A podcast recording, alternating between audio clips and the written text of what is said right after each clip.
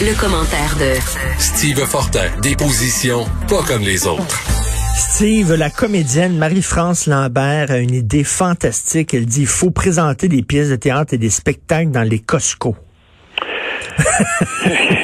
Presque, hein? c'est hallucinant. Puis on, disait qu'on était pour s'en parler hier. Euh, je veux quand même placer quelques mots par rapport à ça. Je pense à, un de mes chums, là, un, de mes, un de mes meilleurs chums ici, euh, puis ben, d'envie, en fait, là, mon chum Carl Prévost, qui, qui est avec les Mountain Daisies. Euh, tu sais, puis je veux dire, euh, il venait de recommencer, là, au franco-ontarien, bon, un show, pas beaucoup de monde, puis j'en connais comme ça plein de, de, de gens, euh, que ce soit dans les arts euh, de la scène, dans la musique, ou, même des artistes visuels, ou euh, tu sais, puis je veux dire, c'est difficile, puis c'est difficile de faire des programmes pour ces gens-là. C'est difficile de, de, de, quand on pense à, par exemple, les effets de la pandémie, puis tu te dis, ben, ok, comment on va faire, comment on va faire pour que les, les, propriétaires de petites salles en région, tu sais, qui essayent de faire des programmations puis qui sur le, la devanture de leur euh, on le voit nous ici à Saint-André-Avelin, tu sais, devant le, le, Saint-André, notre petite salle de spectacle, tu sais, on commence là, discrètement, on dit ben peut-être en novembre, puis tout ça, puis qu'est-ce qu'on fait? On avait des contrats, on a repoussé ça, on va repousser ça une autre fois, mais ça tombe tout à l'eau. C'est un c'est une un échafaudage qui est très, très fragile. Puis j'espère que dans tout ça, euh, à un moment donné, on va aller un petit peu plus loin. Quand c'est le temps de sauver d'autres pans de l'économie, on est capable d'aller jusque dans les menus détails. On doit aussi le faire quand c'est le temps euh, et, et, surtout l'importance de la culture, parce que ce qu'on va perdre en culture, là, euh, chaque petite salle en région qui va fermer où on était capable de présenter des shows de 60 places, puis 70 places euh, pour des gens qui sont un petit peu loin des centres, euh, des grands centres, ben c'est la culture qui meurt. Puis on en a besoin de ça parce qu'un monde sans culture post-pandémie, euh, et on va avoir tellement besoin de ça, Richard. Je, peux pas ben, croire mais hein, manière. Écoute, je suis allé au théâtre. Moi, je suis allé chez du CEP au théâtre. on était tous, euh, tu sais, à plusieurs bancs euh, de distance entre nous. Euh, mm-hmm. Écoute, on mettait, tu mets ton masque quand tu te promènes, quand tu t'assois, t'enlèves ton masque. C'était parfait, c'était impeccable. Même chose avec les restaurants, avec les séparateurs en plexiglas. Les restaurateurs ont dépensé énormément d'argent pour le rendre sécuritaire euh, puis là, paf, on tire la plug. Je trouve ça, tu sais, je, je veux pas, je veux pas non plus le tomber sa tête de François Legault, mais qui nous explique cette décision-là exactement. Là, on, la comprend pas parce que selon moi, c'est pas mal plus dangereux aller au Carrefour Laval puis euh, aller au Costco, on dire qu'aller dans une aller dans une salle de cinéma, une salle de spectacle.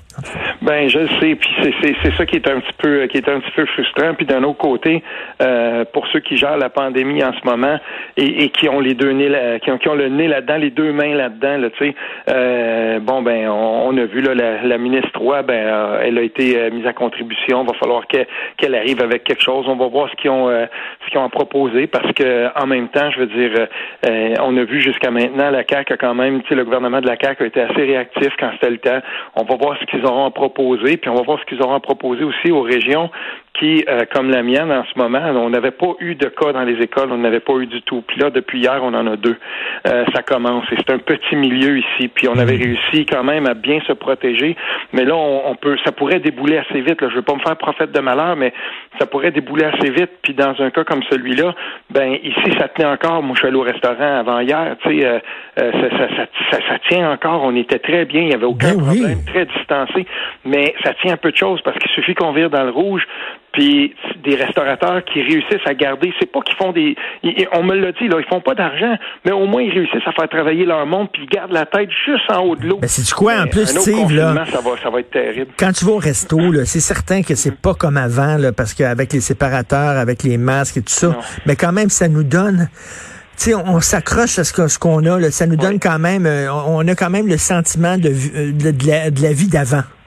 Ben, en tout cas, il y a quelque chose que j'ai lu ça moi ce matin, puis là je vais aller l'écouter, mais j'ai lu un transcript de ça. Euh, le docteur Carl Weiss que je que je respecte beaucoup, souvent là, euh, tu sais quand il parle au 98.5, il y a des trucs qu'il dit là, puis je me dis mais il a tellement raison on a peut-être merdé cette fois-là. Tu sais, si on s'en était parlé au début, euh, au début de la deuxième vague, je disais ça va probablement être par les écoles. Ben, cet euh, épidémiologiste-là dit c'est dans les écoles en ce moment que les éclosions se font. Euh, les enfants sont vecteurs de ça. En Ontario, il y a moins de cas parce qu'on on, on c'est plus répandu que, que, les, que les élèves portent le masque. Est-ce qu'on a manqué notre coup de ce côté-là? En tout cas, il faudra voir. J'espère, j'espère que c'est pas ça. Mais en ce moment, les foyers d'éclosion sont beaucoup dans les écoles. Puis ça, c'est très problématique. Et, on le voit même chez nous. Là. Écoute, il faut parler de notre affaire George Floyd à nous. Euh, le décès de Joyce euh, et Echaquan. Horrible. Écoute, euh, là, je, je, regardais ça passer, puis euh, là, je me, quand, quand j'ai, lu ça, puis la, vidéo, c'est absolument insoutenable. C'est insoutenable. Euh, et, et, tout à coup, il y a un de mes contacts qui a dit, euh, euh, quelqu'un avec qui euh, j'ai une bonne relation, qui dit, écoute, moi j'avais travaillé et j'avais assisté aux audiences, notamment là, de, de, la commission Vient, puis il m'a fait parvenir le rapport final, puis il m'a dirigé vers le, le chapitre numéro 10, celui sur les services de santé, puis la population autochtone. Et là, quand je me suis mis à lire ça, à lire les témoignages, euh, tout à coup, je me disais, OK, wow, tu sais, il y, a quelque chose là-dedans. Puis on parle de, de, de, de grandes disparités culturelles. C'est pas, euh, admettons que à la base, là, les, les, les, les peuples autochtones, les, les gens de nations autochtones, s'ils conçoivent pas, c'est un peu comme le système de justice, s'ils conçoivent pas la, la, santé, les soins, euh, la façon un peu plus holistique, si on veut, là, de, de, de se soigner de la même manière, ben c'était à la base de conflits et, et pas juste de conflits, en fait même d'un espèce de de, de, discrimination systémique. C'est comme ça que le juge à la retraite, Jacques vient le nommer dans son dans son rapport. Mais à travers son rapport, on voit aussi beaucoup de gens, des soignants, euh, qui, qui eux disent euh, et, le nomment euh, sans, sans aucune retenue de racisme systémique à l'intérieur du système. Parce que c'est pas normal, par exemple, que des gens qui sont dans des communautés éloignées voient le fait de se présenter dans un hôpital comme une épreuve insurmontable. Et, et, ça, souvent, de fait que euh, à plusieurs reprises et de façon répétée, on les a traités là-bas sans égard ou sans euh, aucune euh, attention à leur culture propre. Et, et ça, mm. ben, on le voit dans le rapport et c'est euh, c'est décrit là de manière on ne peut plus claire. Et là, il faut revenir aux recommandations qui sont faites dans parce que même si euh, certaines personnes disent ouais il faut faire une faut faire des euh, une enquête et tout ça ben, ben, parfait faisons une enquête. Il y a eu euh, il y a eu là-bas manifestement deux ou trois personnes qui ont tenu des propos absolument racistes. Que ces gens-là ne soient plus dans le système de santé que ces gens-là soient évincés. Ils, n'ont pas d'affaires ces gens-là doivent être carrément écartés de toute pratique dans, dans, le, le, le, système hospitalier là ça ça a aucun sens mais surtout il faut aller plus loin que ça Richard il faut comprendre comment que ça se fait que des gens comme ça se retrouvent là, puis pourquoi il y a une certaine culture du dénigrement systématique qui se fait envers les personnes ben, autochtones quand elles se présentent dans, le système de santé. Il faut, tu sais, regarde bien ça. Moi, je, tous les jours, OK, je passe sur l'avenue du Parc. Tu connais bien Montréal, même si tu viens ben en ben région. Je descends du Parc, puis tu sais c'est quoi, du Parc et Sherbrooke. Tu sais ce qu'il y a là, du Parc et Sherbrooke. Il y a beaucoup, beaucoup d'Autochtones qui sont là complètement sous, totalement paf. Ils passent leur soirée à boire. Ils sont une quinzaine, OK? Ils sont toujours là. Et des fois, je vais te dire, des fois, ils me tapent ses. Des fois, ils sont complètement sous dans la rue. T'as peur des frapper. Ils cognent sur ta fenêtre. Ils veulent de l'argent pour acheter de l'alcool et tout ça. Mais en même temps, il faut aller au-delà de ça. Des fois, oui, tu es agacé. Puis des fois, tu regardes, tu dis, tabarnouche, prenez-vous en main. Mais au-delà de ça, il y a une détresse. Ce sont des gens qui ont été déculturés. Tu sais, quand tu mm-hmm. dis, là, tu cites souvent Pierre Falardeau, un peuple qui meurt, ça meurt longtemps, puis ça fait mal. Ben, c'est ça. C'est des gens qu'on a déculturés, qu'on a crissés dans des réserves, ou alors là, ils sont, ils sont dans le centre-ville, ils ont plus de culture, ils ont plus aucune racine, ils ont plus de contact avec ce qu'ils sont, et c'est certain qu'ils sont en détresse. Puis des fois, oui, ils peuvent taper ses nerfs, mais de là à développer euh, un ressentiment raciste envers ces gens-là, faut aller au-delà de tout ça, au-delà de l'agacement, puis dire, Christy, c'est des gens qui sont qui sont en détresse. Ben non seulement, non seulement c'est des gens qui sont en détresse, mais euh, ça procède ça quand même de problèmes qui sont en amont. Et, et euh, je veux dire, c'est, ça, ça fait partie d'un long cheminement qui, on dirait, qui qui qui, qui, n'aboutira jamais, celui euh, de, de, de, la façon dont on traitera, euh, je veux dire, les nations euh, autochtones de nation en nation. Mais il faut pas oublier aussi qu'il y a des il y a des problématiques à l'intérieur même de ces nations-là.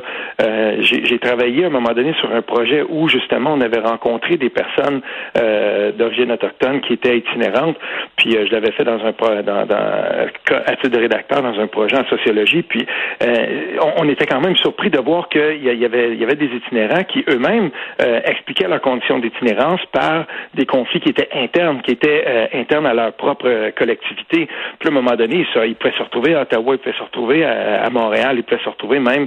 Euh, nous, j'en avais, j'avais rencontré des gens qui étaient à cette île, là, juste à côté. Puis pourtant, je veux dire, il était, il était totalement désabusé, il était totalement. Mais, mais de toute façon, une fois que tu es dans le système de santé, une fois que tu te présentes à l'urgence, peu importe ta condition, Exactement. on, ne peut pas accepter qu'il y ait une fraction de déshumanisation là. C'est impossible. Exactement. Je me fous, moi, que l'infirmière, elle avait fait peut-être un double qui était sur son, sa, sa 18e heure de travail. Ce qu'on a entendu là, c'est déshumanisant. Puis devant elle, et, devant la, personne qui est là, même si tu l'as vu quatre fois, même si tu sais qu'elle se prostitue, si c'est ça, je ne sais pas, mais on mm. dirait que je laisse entendre ça. Tu n'as pas le droit.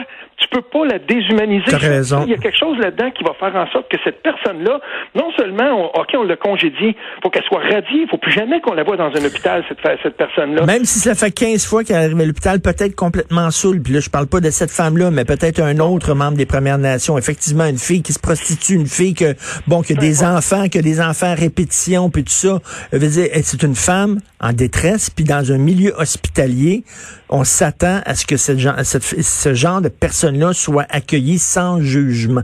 Exactement. Et là, ce qui va se passer, je l'espère, c'est que s'il y a un effet d'entraînement dans tout ça, c'est que on va regarder du côté du rapport vient et une des recommandations, si j'en nomme juste une, c'est une sensibilisation à ces différences culturelles, à ces barrières. Lui, il appelle ça les barrières culturelles. On est obligé de le faire. On doit le faire pour les nations autochtones. Puis comme il y a de plus en plus de gens qui viennent de partout au monde, qui se présentent dans nos systèmes de santé, on doit absolument sensibiliser ça. Moi, je peux dire que dans d'autres euh, pans de notre société, on le fait ça. Euh, il fut un temps où on envoyait des militaires un peu partout dans le monde, puis on leur disait à peu près rien des cultures où ils allaient. Ben, les militaires qui étaient déployés en Afghanistan à un moment donné, on s'est rendu compte que ça valait la peine de les envoyer euh, soit à Saint-Jean, soit à Kingston, pour leur apprendre à un moment donné un tout petit peu plus par rapport à la culture d'où ils allaient. On le fait ça dans plein de, différents types d'emplois. On le fait pour les gens qu'on envoyait travailler dans le Grand Nord aussi à un moment donné. On les sensibilisait au type de culture qu'ils auraient, euh, dans laquelle ils auraient à hmm. évoluer. Et c'est normal de le faire. Qu'on le fasse hmm. pas dans le système de santé ou qu'on ne le fasse pas systématiquement. On le fait aussi dans les dans les dans la formation des policiers, soit dit en passant. Ben oui. On faut le faire et il faut absolument qu'on retienne ça. Et cette déshumanisation-là, elle, est inexplicable. Elle, ne l'est pas, puis cette personne-là, et, ou ces personnes-là qui étaient là, ne doivent absolument plus jamais œuvrer dans le système de santé. J'espère qu'on en à ça. Tout à fait. Écoute, rapidement, une minute, une minute et demie, pas plus, là, le, le débat d'hier, je veux t'entendre là-dessus. Écoute, euh, c'est simple. Euh, je, suis tombé sur une analyse que j'ai beaucoup aimée hier parce que je regardais ça euh, puis à la télévision, mais plutôt en, direct sur le web. Ça me donne plus de possibilités sur PBS. Puis à un moment donné, tu avais quelqu'un qui, qui, qui, se, qui se présentait comme un démocrate, un analyste plutôt démocrate. C'est vrai, aux États-Unis, les analystes ont pas peur. On, on, le sait de quelles obédiences ou de quelles inclinaisons ils sont. Puis ils disaient, ce débat-là, oui, c'est vrai. Oui, il y avait un bully, comme on dit. Puis c'est vrai que Trump et Trump, on savait qu'il était pour Trump. Mais le Parti démocrate, à un moment donné, euh, je crois qu'on aurait peut-être pu faire un choix qui était euh, ben un petit peu plus pertinent ben pour affronter Trump parce qu'on le savait. Ben Et hier, ce qui est sorti de ça, c'était à quel point Joe Biden était euh, finalement là euh, très, très, très discret puis un peu frêle, je trouvais. Je sais pas. Oh, oui. pas de bon augure. Oh non, il a il a l'air d'avoir 103 ans là. C'est c'est ça, ça fait, ça fait, ça faisait carrément à certains, à certains moments, ça faisait carrément pitié. Je trouvais, j'avais, j'avais un sentiment là un peu là. Je me disais, mais pourquoi pauvre homme, tu qu'est-ce qu'il fait là? Euh, et, pendant ce temps-là, je me disais, tant qu'avoir choisi euh, un homme comme de, de cet âge-là pour l'envoyer là, il me semble que j'aurais aimé voir Bernie Sanders s'enflammer complètement, puis tout simplement, là, littéralement, là, se jeter sur, sur Donald Trump parce que c'est ça que cet homme-là mérite. Et hier, il n'a pas eu ça. Il n'a, c'est pas arrivé ça. Et, euh, c'est, bien dommage parce que, en tout cas, tout ce qu'il y avait, c'est qu'il y avait un smirk d'en face. Joe Biden, il avait un petit sourire puis il hochait la tête, c'est tout. C'était pas fort. Merci beaucoup, Steve Fortin. Bonne journée. En ce moment, il y a une fille de Montréal qui se bat à Roland Garros au tennis le plus beau retour au sport, puis on le dit jamais assez parce qu'on a comme aimé le, pas trop l'aimer, cette fille-là au, Québec, là, Eugénie Bouchard est en train de réaliser, elle 2020, là, c'est l'athlète, moi pour moi, c'est l'athlète de l'année euh, au Québec. C'est elle, elle est là, elle fait un retour, encourageons-la. C'est méchant, méchant comeback, c'est Rocky 3. Merci, merci, merci, Steve. Salut.